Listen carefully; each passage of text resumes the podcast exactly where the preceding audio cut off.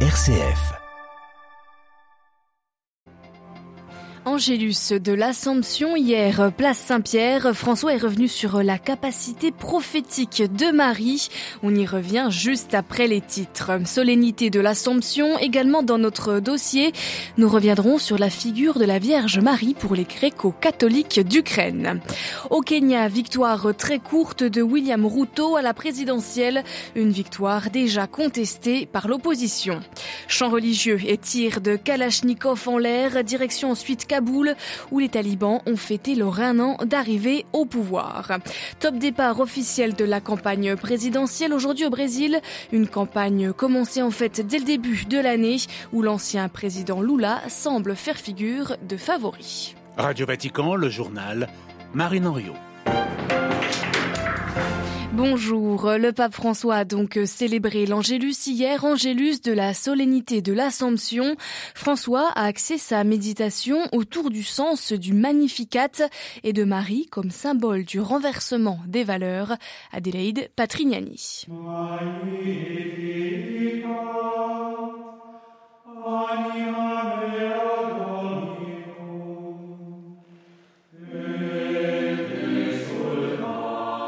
Le Magnificat n'est pas un récit descriptif, a d'abord expliqué François. En effet, le cantique annonce que Dieu, à travers Marie, a inauguré un tournant historique, un changement radical, un renversement des valeurs. Car elle, petite et humble, a été élevée et emmenée dans la gloire du ciel. La Vierge prophétise, a continué François. Elle anticipe ce que dira son fils.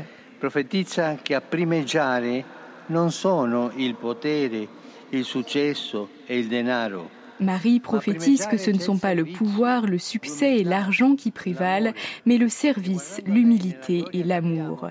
En la regardant dans la gloire, nous comprenons donc que le vrai pouvoir est le service et que régner, c'est aimer. Et que c'est là le chemin vers le ciel, a éclairé l'évêque de Rome. Ainsi, il faut se demander en quoi ce renversement prophétique touche-t-il la vie de chacun. Est-ce que je me laisse piéger par le pessimisme ou comme la Vierge, est-ce que je suis capable de discerner l'œuvre de Dieu qui, par la douceur et la petitesse, accomplit de grandes choses, a questionné François. Et si nous suivons l'exemple de Marie, a-t-il conclu, le paradis est à portée de main. Adélaïde Patrignani et tous ces détails sont à retrouver sur vaticannews.va. En Europe, la saison des incendies n'est pas encore terminée, mais déjà c'est un record en termes de surface brûlée. Plus de 660 000 hectares sont partis en fumée sur le continent. C'est à peu près la surface de la Lettonie. L'Espagne est la plus touchée. Vient ensuite la Roumanie, le Portugal et la France. Des départs de feu facilités par la sécheresse exceptionnelle et par les fortes chaleurs. Au Kenya, William Ruto a été déclaré vainqueur de la présidentielle six jours après le vote. Avec 50,4% des voix, il devance son principal rival Raila Odinga. Le président sortant Uhuru Kenyatta n'a pas pu se représenter après deux mandats, comme le veut la Constitution, et il n'avait pas pour autant soutenu son vice-président William Ruto. Et sa victoire est déjà contestée par l'opposition. Elle pourrait entraîner des troubles dans le pays. Charlotte Des scènes de liesse dans la vallée du Rift, au centre du pays, fief de William Ruto. À l'ouest, au bord du lac Victoria, c'est la désillusion pour les supporters de Raila Odinga, 77 ans. Il aura échoué cinq fois à la présidentielle. Juste avant l'annonce officielle, pourtant, des membres de la commission électorale ont rejeté les résultats, dénonçant l'opacité entourant le dépouillement. Mais malgré tout, William Ruto est déclaré cinquième président du Kenya quelques minutes plus tard. Craint par certains, adoubé par d'autres, cet homme parti de rien, comme le veut son discours narratif, est l'une des plus grosses fortunes du pays.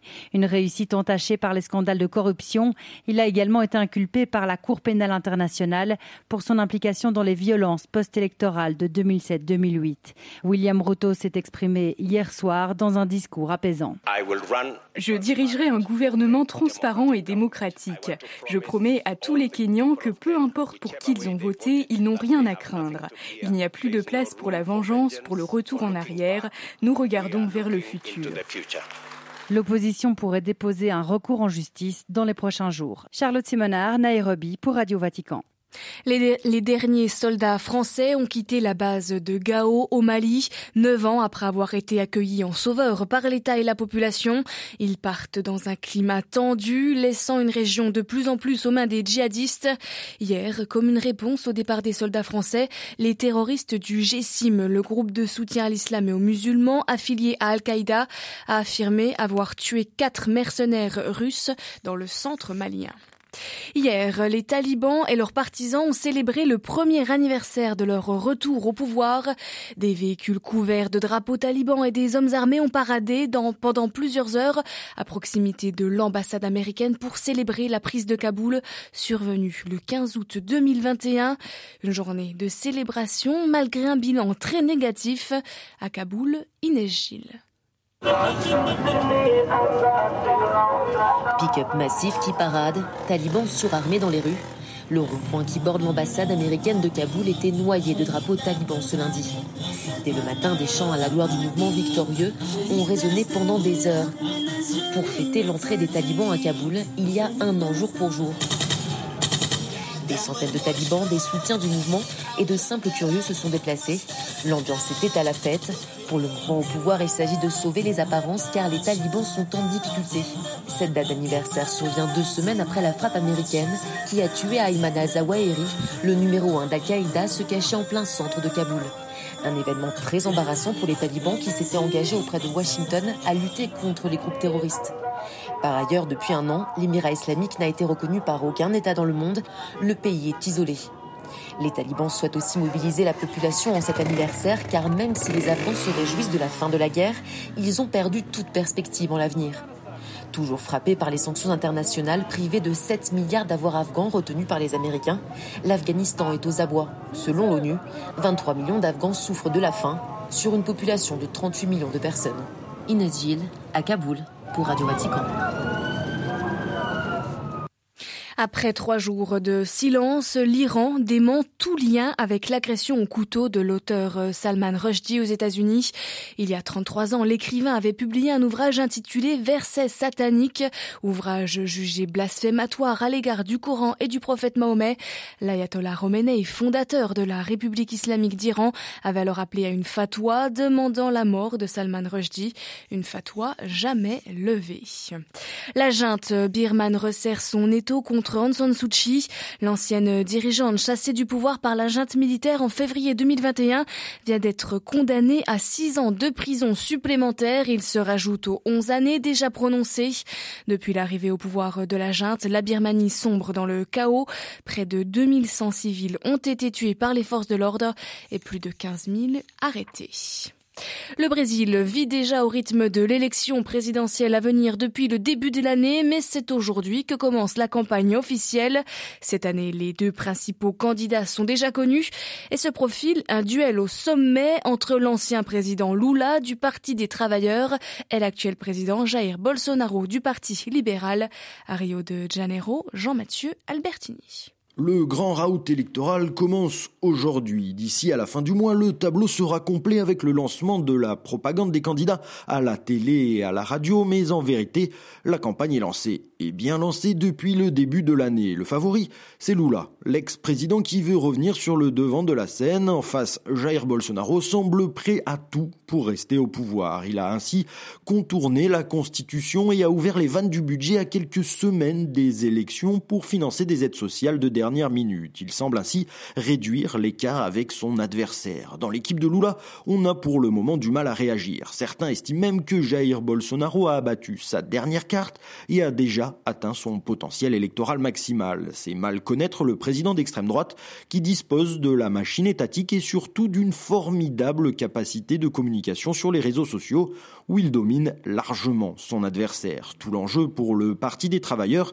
est de maintenir les grands thèmes de cette campagne sur l'économie et la crise sociale, terrain largement défavorable au pouvoir actuel. Jean-Mathieu Albertini à Rio de Janeiro pour Radio Vatican.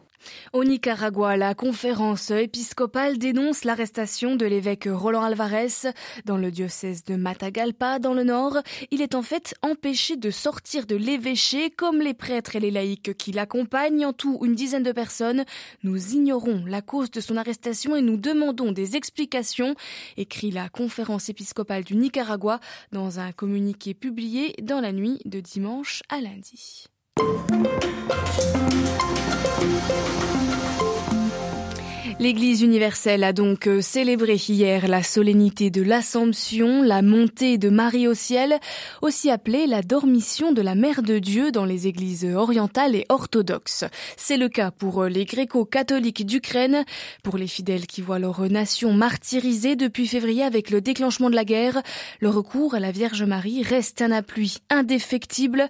Le peuple ukrainien nourrit en effet depuis des siècles une profonde dévotion à son égard, quel que les traditions de son histoire. Ainsi, trois ans après le baptême de Kiev, la première église chrétienne érigée, érigée dans l'actuelle capitale est dédiée à l'Assomption de Marie. Monseigneur Lib Lonchina, administrateur apostolique de l'éparchie Saint-Volodymyr le Grand pour les Ukrainiens en France, au Benelux et en Suisse, nous détaille la place de la dévotion mariale en Ukraine.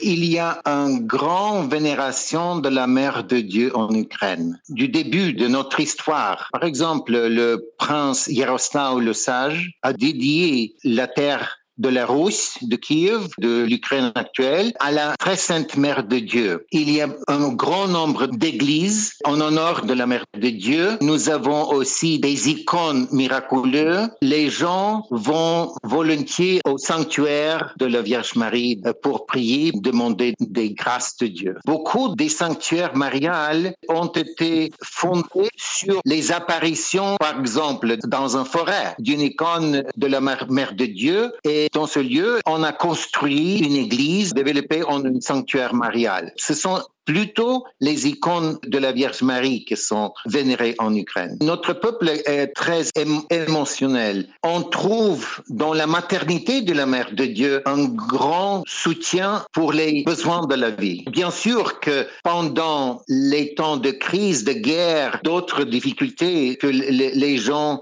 accourent à la Mère de Dieu spécialement. Quelle est cette année la place de la dévotion envers la Sainte Mère de Dieu, particulièrement dans un contexte de guerre? Les gens prient beaucoup, spécialement pendant ce temps de guerre. Chaque soir, on récite le rosaire. Cela est transmis par l'Internet pour le monde entier, de quelque autre église ukrainienne de la terre. Ensuite, en Ukraine, il y a un jour pour chaque éparchie, chaque diocèse, de faire les prières spéciales, le jeûne pour euh, demander à Dieu le salut. Il y a des pèlerinages au sanctuaire marial. Comment euh, cette fête de l'Assomption se vit-elle chez les gréco-catholiques d'Ukraine? C'est une des grandes fêtes mariales de l'année. Nous l'appelions la dormition de la très sainte Mère de Dieu, car euh, à différence de l'Église latine qui célèbre la l'ascension au ciel la dormition, la, mort de la Mère de Dieu, mais dans le même sens, c'est-à-dire que la Mère de Dieu est morte, elle est ressuscitée par le corps et l'âme est ascendue au ciel. Spécialement dans cette année, il est un peu dangereux de faire des grands pèlerinages, mais malgré tout aussi, il y a beaucoup de paroisses intitulées à la C'est une fête de grande signification car euh, la Mère de Dieu est morte mais est ressuscité, Dieu au ciel. Alors, c'est un symbole aussi de notre mort et ascension au ciel avec elle. Diriez-vous finalement qu'en ces temps sombres, les Ukrainiens trouvent en la Sainte Vierge secours et appui? L'espoir est la dernière chose à mourir. Donc, nous avons un grand espoir pendant cette guerre, même si la guerre semble trop forte, euh, comme un David contre Goliath.